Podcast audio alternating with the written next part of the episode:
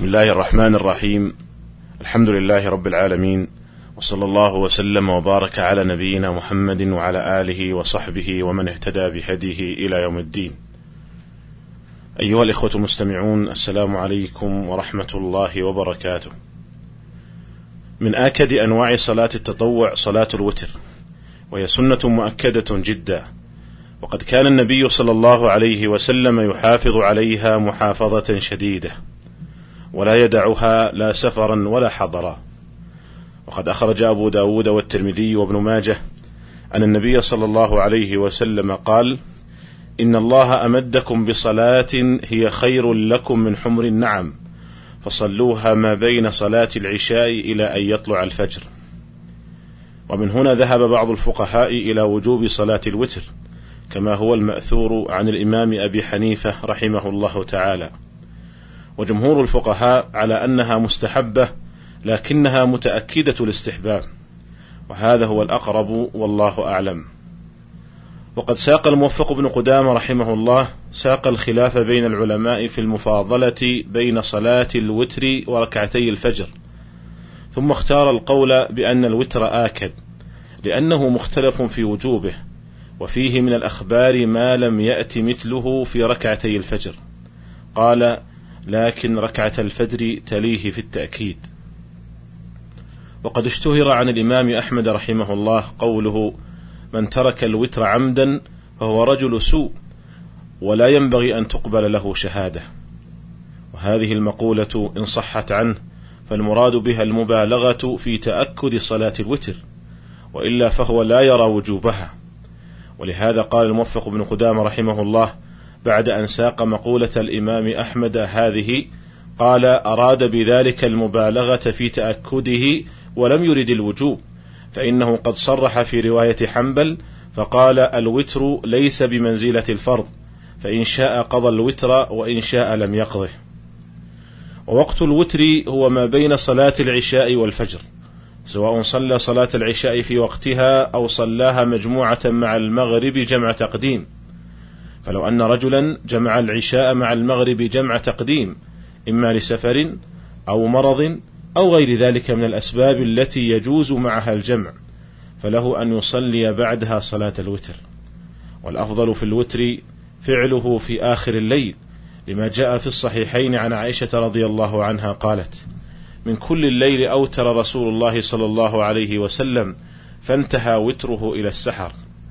وفي صحيح مسلم عن أبي هريرة رضي الله عنه أن النبي صلى الله عليه وسلم قال: من خاف الا يقوم من آخر الليل فليوتر من أوله، ومن طمع أن يقوم آخره فليوتر آخر الليل، فإن صلاة آخر الليل مشهودة وذلك أفضل. وآخر الليل هو وقت النزول الإلهي إلى السماء الدنيا، نزولا يليق بجلال الرب وعظمته. وفي صحيح مسلم عن أبي هريرة رضي الله عنه أن رسول الله صلى الله عليه وسلم قال ينزل ربنا تبارك وتعالى كل ليلة إلى السماء الدنيا حين يبقى ثلث الليل الآخر فيقول من يدعوني فأستجيب له من يسألني فأعطيه من يستغفرني فأغفر له فلا يزال كذلك حتى يضيء الفجر. ثم إن آخر الليل هو أرجى ساعات الليل موافقة لساعة الإجابة التي يقول عنها النبي صلى الله عليه وسلم إن في الليل لساعة لا يوافقها عبد مسلم يسأل الله خيرا من أمر الدنيا والآخرة إلا أعطاه إياه وذلك كل ليلة وأرجى ساعات الليل موافقة لهذه الساعة هي آخر ساعة من الليل أيها الإخوة المستمعون إن قيام الليل هو سنة سيد المرسلين صلى الله عليه وسلم، فقد كان عليه الصلاة والسلام يقوم من الليل حتى تتفطر قدماه، وإن قيام الليل هو دأب الصالحين من قبلنا، وهو أمان من النفاق، فإنه كما قال بعض السلف: ما قام الليل منافق. ولهذا أرشد الله تعالى إليه في قوله سبحانه: إن ناشئة الليل هي أشد وطئا وأقوم قيلا. قال الحافظ ابن كثير رحمه الله في تفسير هذه الآية: المقصود أن قيام الليل هو أشد مواطأة بين القلب واللسان، وأجمع على التلاوة، ولهذا قال: هي أشد وطئا وأقوى مقيلا أي أجمع للخاطر في أداء القراءة وتفهمها من قيام النهار لأنه وقت انتشار الناس ولغط الأصوات وأوقات المعاش. وفي صحيح البخاري عن أبي هريرة رضي الله عنه أن رسول الله صلى الله عليه وسلم قال يعقد الشيطان على قافية رأس أحدكم إذا هو نام ثلاث عقد يضرب مكان كل عقدة عليك ليل طويل فارقد. فإن استيقظ فذكر الله انحلت عقده فإن توضأ انحلت عقده فإن صلى انحلت عقده فأصبح نشيطا طيب النفس وإلا أصبح خبيث النفس كسلان. قال الحافظ ابن عبد البر رحمه الله في معنى هذا الحديث قال هذا كما قال صلى الله عليه وسلم والله أعلم كيف يعقد الشيطان عقده على رأس ابن آدم. وقيل إنها كعقد السحر من قول الله تعالى ومن شر النفاثات في العقد وهذا لا يقف على حقيقته أحد. والقافية مؤخرة الرأس.